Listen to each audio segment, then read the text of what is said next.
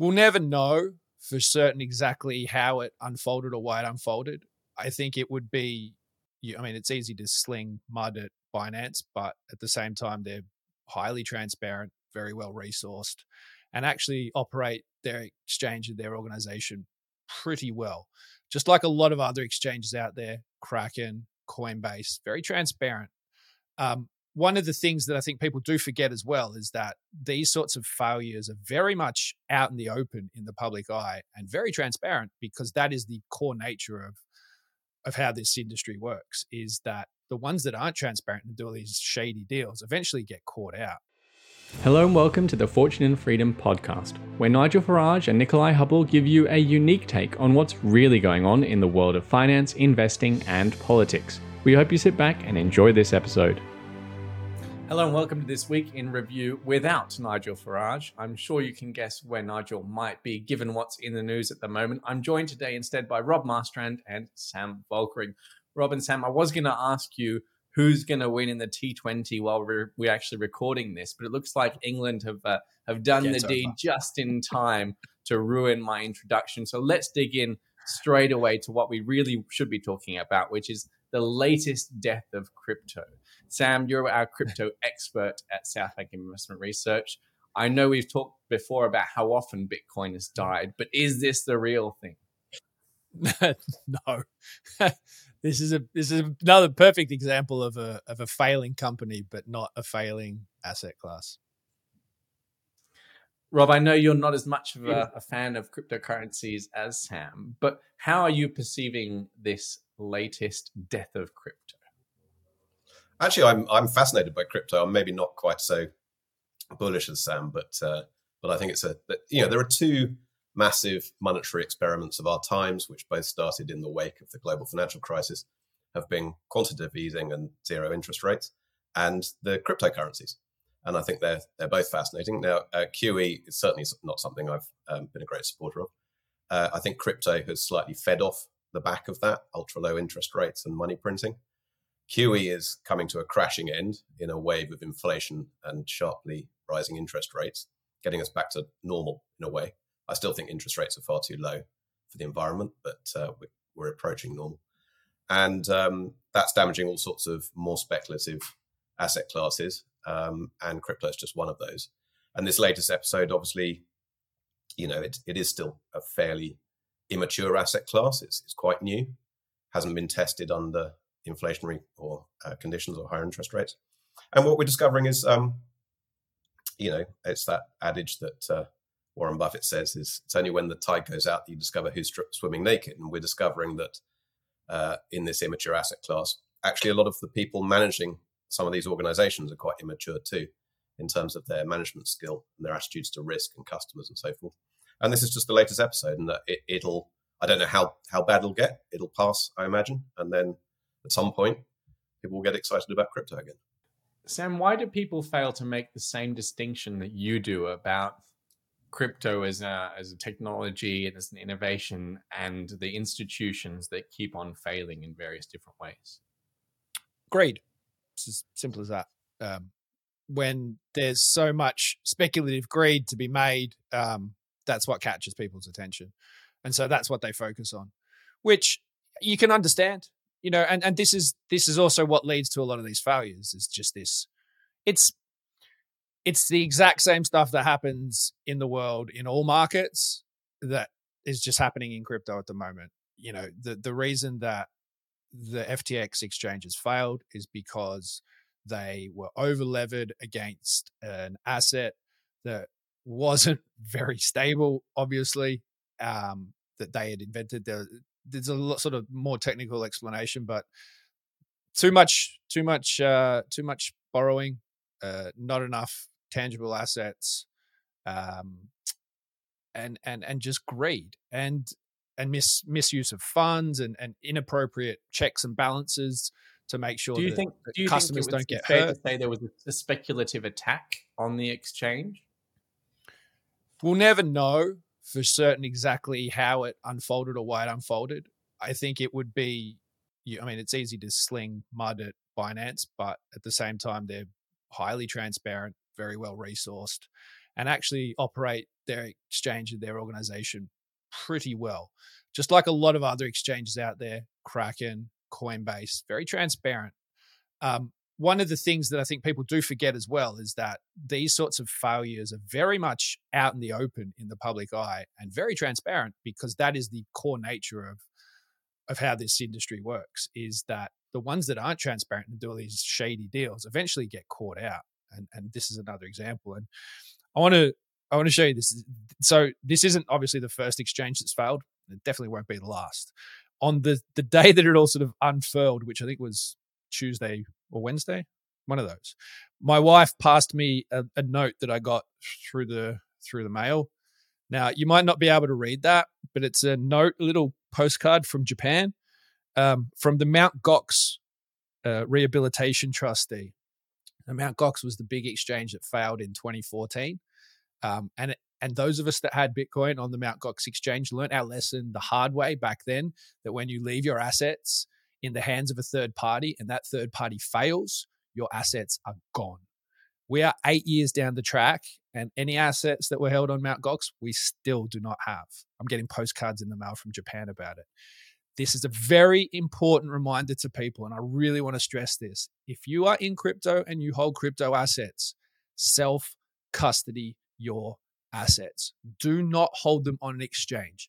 Don't care if it's Coinbase, I don't care if it's Binance, self custody your assets. We've seen this happen so many times. If you haven't yet got that picture through your mind to self custody your assets, this is another stark reminder to do so. What annoys me about it, especially, is that the whole point of crypto was the opportunity to do that, to, to take the institutions that can fail out of the equation, and it, it's and yet it seems to be the lesson that crypto um, buyers seem to continue to need to learn. Uh, Rob, sorry, what were you going to say? I just chip in quite uh, quickly. By the way, that's excellent advice from Sam there on um, self custody. Uh, frankly, uh, although they're very different assets, I'd say the same about gold, which is own physical gold in your own possession or, or stored in a vault that's physical without anyone in the ownership chain to you. That's always my recommendation. Um, the point about the speculative attacks, whether it's a speculative attack, whether there's something nefarious going on, the fact is robust, well-run organizations aren't exposed to speculative attacks of that nature. So, you know, that if, if that is the case or not, it doesn't matter. It means that they weren't, they were a fragile organization if they can go down in that way.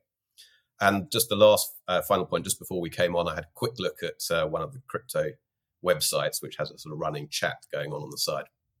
And uh, it shows how naive some of the customers can be. This goes back to Sam's point. And somebody was asking, um, you know, about FTX. What what will be the time to withdraw my funds? Will it take hours or days? And my answer would be, well, it's how about months, years, or never? Um, I suspect is the answer to that. But people are still thinking they can just get their money out without any problem. There's no doubt. Like the the really unfortunate thing about all this as well is that there are people out there that will be, you know, that will have a lot of their wealth more or less eviscerated, uh, that, that have been too too over exposed to this particular asset class. The old, you know, it's it's the old eggs in one basket discussion again, and and it that is sad. That is really we you never want to see that. That's horrible. The, and and what it's going to mean is it's going to mean everybody that's just been waiting for for something like this to happen again, ready with their attacks on on overreach, over regulation, anything they can do to try and shut this down. This is just cannon fodder. So these sorts of failures are, are really really annoying because you can do a lot of work to to try and help people to understand that like rob said this is a this is somewhat of a financial experiment that's at the back of the global financial crisis. And there are a lot of great things and benefits and a lot of great people and smart people working on some really interesting and exciting things for the future of, of finance. That all takes a back seat when something like this happens and that's a real shame. And and th- it can take years to rebuild that sort of credibility back up again. A lot of those benefits that are supposed to flow from cryptocurrencies are not capital gains. And and i think that keeps on getting lost. Crypto is not supposed to be a speculative mania. It's supposed to have real tangible um, you know, benefits to people's lives and how it changes our financial system. Rob i, I want to give you the last word to you on this particular topic. I don't know if this is true but there is reason to believe that the chief operating officer of FTX, which is the exchange that failed, used to work for Credit Suisse. So are you surprised by its failure? uh, well, for those who don't know, uh, Credit Suisse is is the second largest bank in Switzerland, um, and used to be a powerful force in the investment banking world globally, and and a huge wealth manager as well. Funny enough, I was looking at it yes, only yesterday. Um, Credit Suisse, Credit Suisse's great um, rival is UBS, which is where I happened to work for for quite a while before. Um, and they used to be sort of neck and neck in the days when I was there, in terms of their value and their size and their success. I was looking at yesterday. Uh, UBS's um, market capitalization is about fifty billion dollars or something like that. That order, which is still, um, you know, not that big really for a bank that big. And Credit Suisse is down to ten billion. That's that's the trouble they're in. They're, they're spinning off bits of their investment bank, I think, and they're uh, losing money rapidly. Um, yeah, I mean, look, uh, I guess in a way, uh, what Sam said about there are some really good, serious people in the crypto world, and a lot of those have come out of investment banks and asset managers and so forth. But um, there are also a lot of bad people in investment banks and asset managers, and they may have found their way into crypto world too. So I don't know about this person individually, but uh, that is an interesting connection. You there was made. a bit of an exodus. Yeah, yeah well, I, I wouldn't be surprised. A lot, of them, a lot of them come from Deutsche Bank as well, because that's another one that's got itself in trouble in recent years. Given how much fun we're having, let's move on to politics. Sam Volkering, what do you make of the midterms and the market's reaction? Uh, don't ask me about America.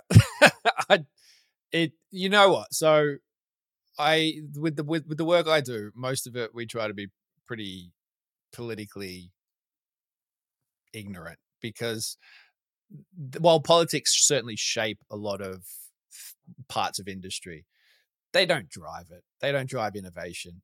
Governments don't don't really drive innovation. Um, private industry tends to drive it.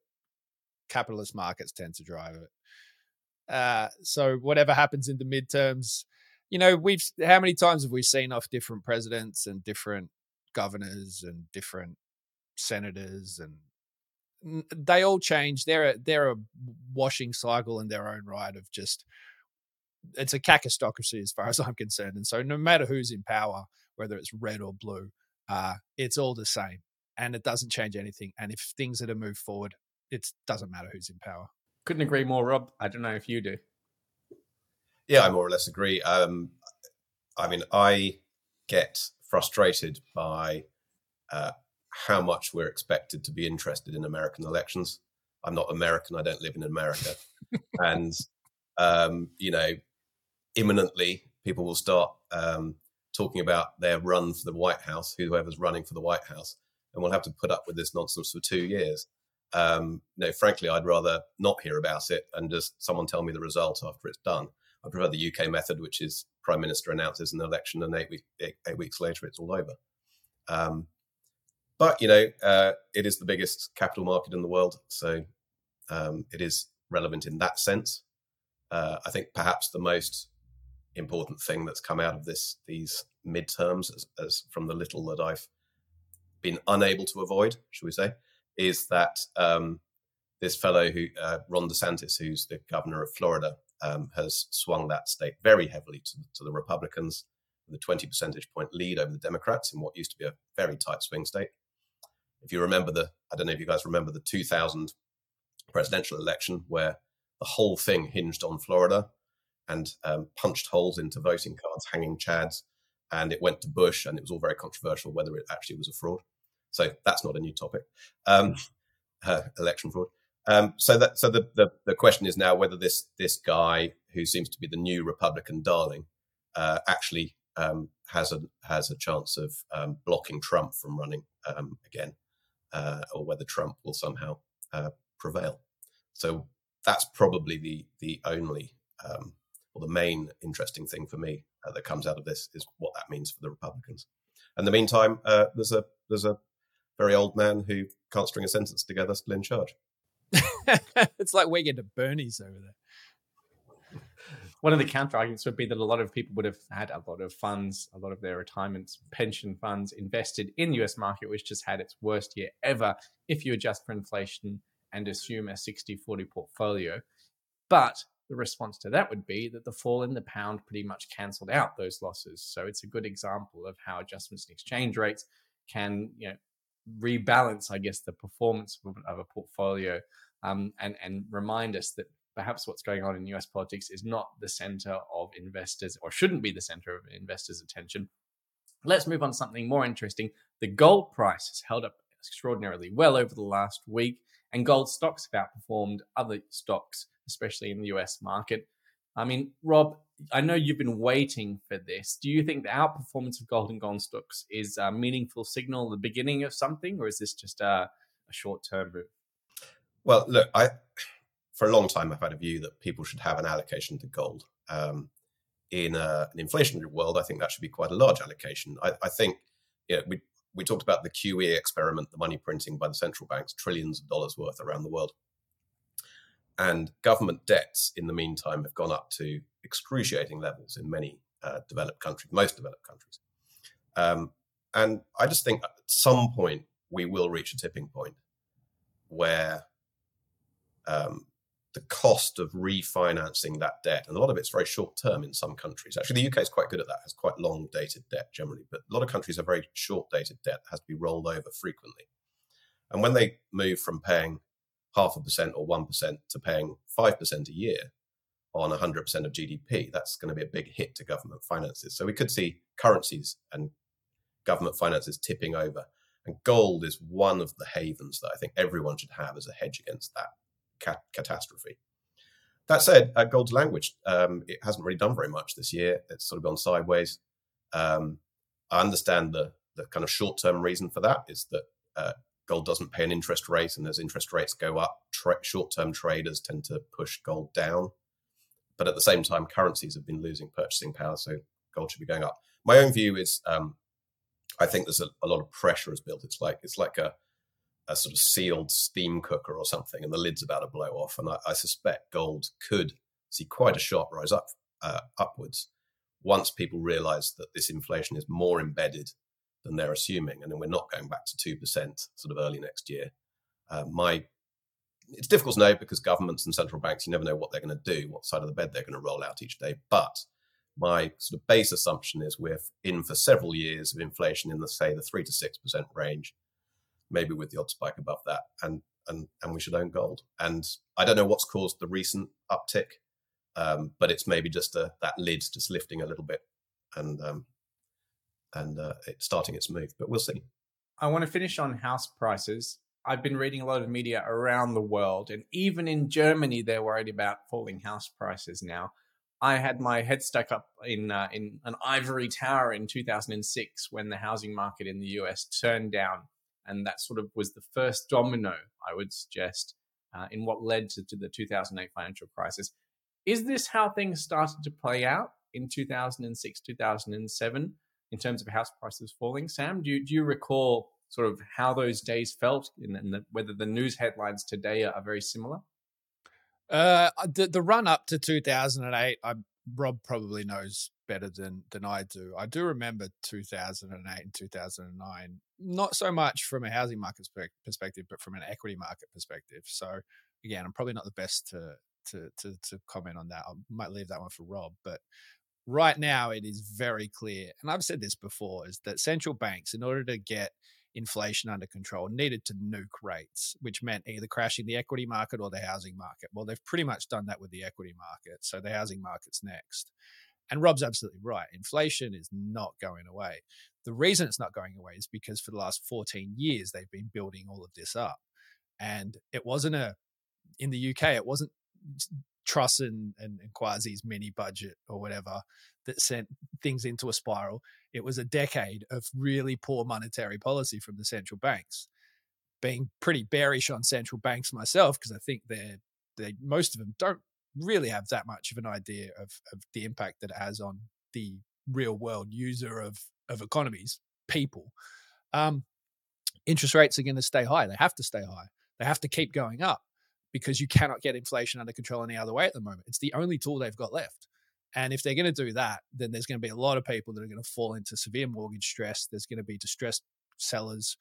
Um, it is. It's going to cause property prices to continue to fall. It has to. Um, what you want to keep an eye out. You want to keep an eye out on, on things like you know the the um, defaults, the default rates on on mortgages and things like that. When they start to head higher and higher, then you'll you'll start to get a flavour of, of 2008 again. Rob, where are we in that sequence? Are we in 2006, 7, or already in 8? Uh, we're in 2006 or 7. Um, what, six probably? Uh, it depends which country you're talking about. Um, I'll just observe. I've I've lived through two uh, severe bear markets in property. Um, let's talk about the UK. Uh, in real terms, uh, the the first was from 1990 till 1996. So that's the first observation. That took six years for prices to bottom out in real terms. These are long processes. Uh, to this to this day, I'm really annoyed with myself that I didn't leverage up massively in 1996 and buy the biggest thing I could afford. Um, but I, I, was only 24 and I didn't know much about um, these things in those days. And I didn't buy anything until about 1999, I think. Um, but still not a bad level. Um, and then the uh, the crash uh, from the financial crisis, um, I believe that was in the UK, prices actually peaked in 08. Um, which happened to be when I sold. I got that one right. I sold in in I think April or May 2008, uh, right at the top of the market. And the estate agent actually said to me, I was the last one out of the trap, last one out of the gate, or something along those lines. Um, but in real terms, again, prices took until 2013 to hit a bottom, and that was despite despite interest rates being cut drastically and QE being started. So that's that's a five year um, bear market. So you've got a six year and a five year. I think we're at the very start of a multi year bear market in houses. Um, and I don't think anyone, you know, notwithstanding panicky uh, headlines in the media, I think we're going to get a lot more panicky headlines and it's going to last for five years and it's going to, six years and it's going to be very boring because it's going to be endlessly repeated. But I wouldn't buy it. I wouldn't leverage up in property right now. If I was a first time buyer or thinking about that, I certainly wouldn't get in. I'd just be patient and keep you know save as much money as I can and wait for prices to drop a lot.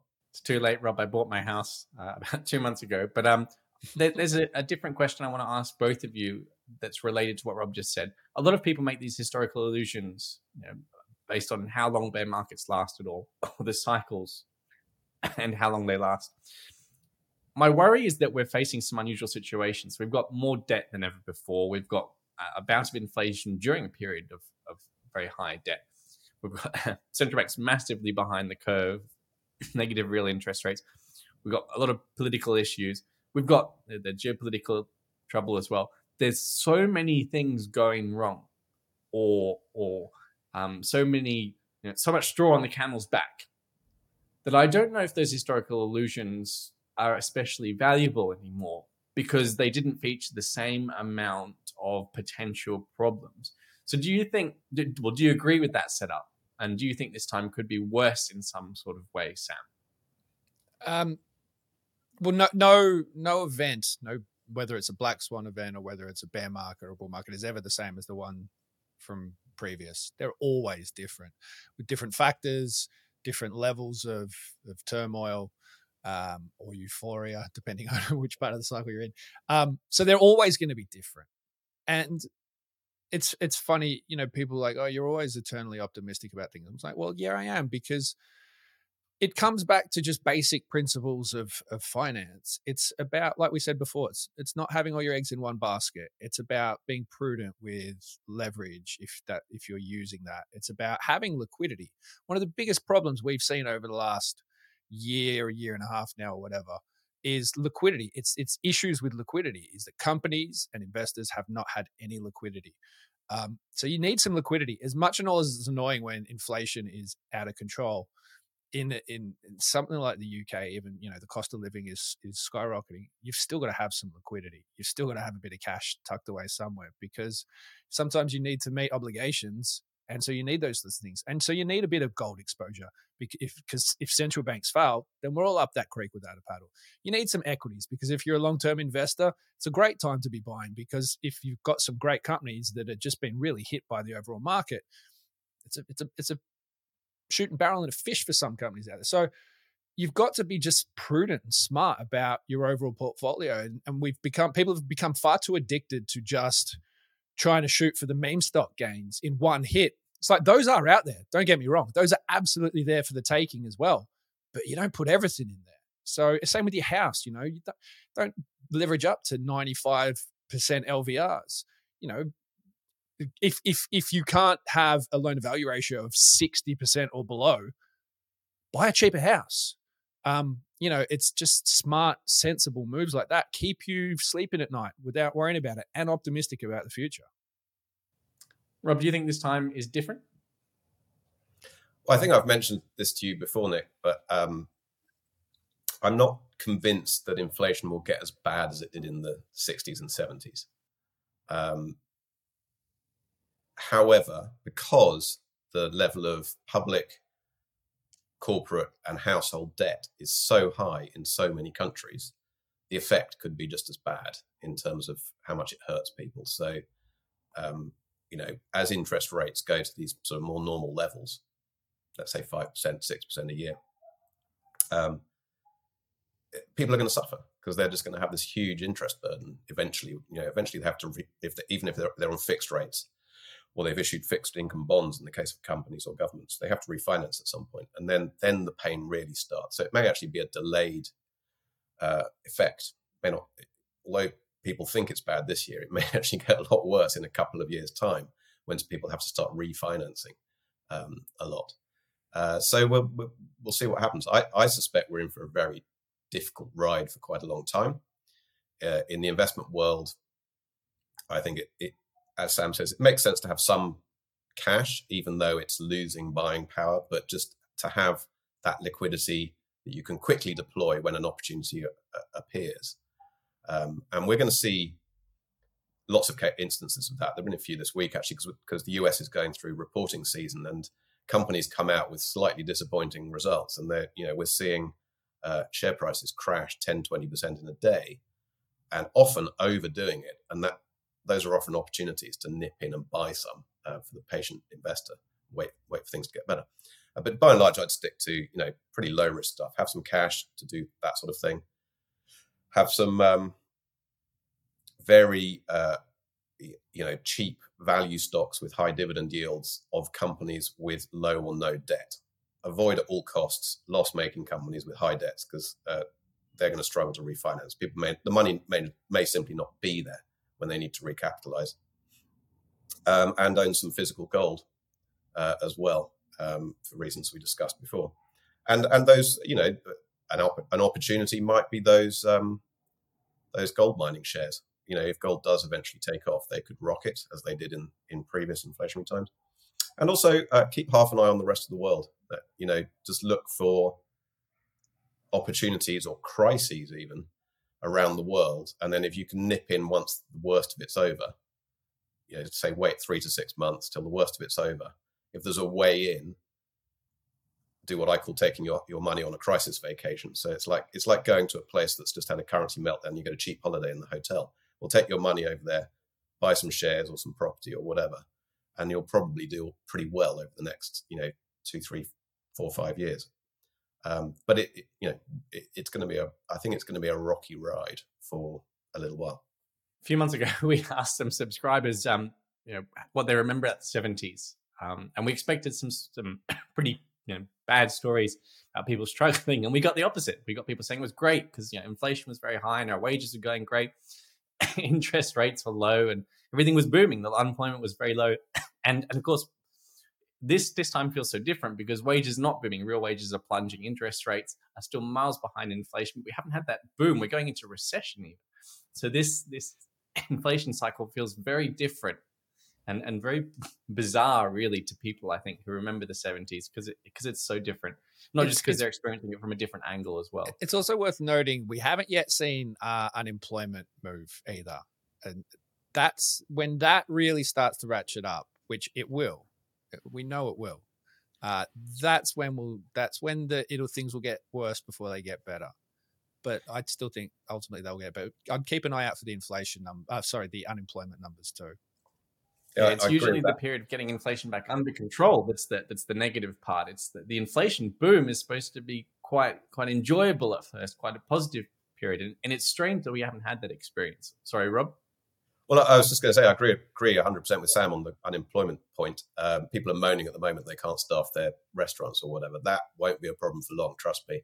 Um, and we're and we're seeing it in the other end of the scale. We're seeing it now in a lot of the big tech companies and the smaller tech companies uh, laying off large numbers of people. I think um, didn't Meta, uh, the Facebook people, announced 11,000 ten thousand people. Yeah. yeah, uh, something like that. And 11. Twitter has Twitter Twitter sacked half their people, I believe, and and the, I, there are lots of others. I forget all the names now, but there's there's a lot of that going on in that that area, which has been in an employment bubble boom, whatever you want to call it, for quite a few years.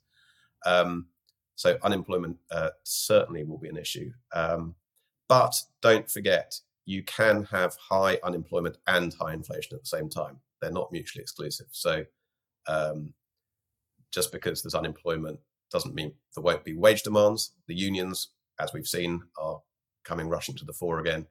Um, but but I do agree that uh, unemployment is a, an important thing to watch. An inflationary cycle without the boom, without the benefits, the boom is a pretty bad prospect. Thanks for joining me, Sam and Rob, and everyone at home, thanks for watching.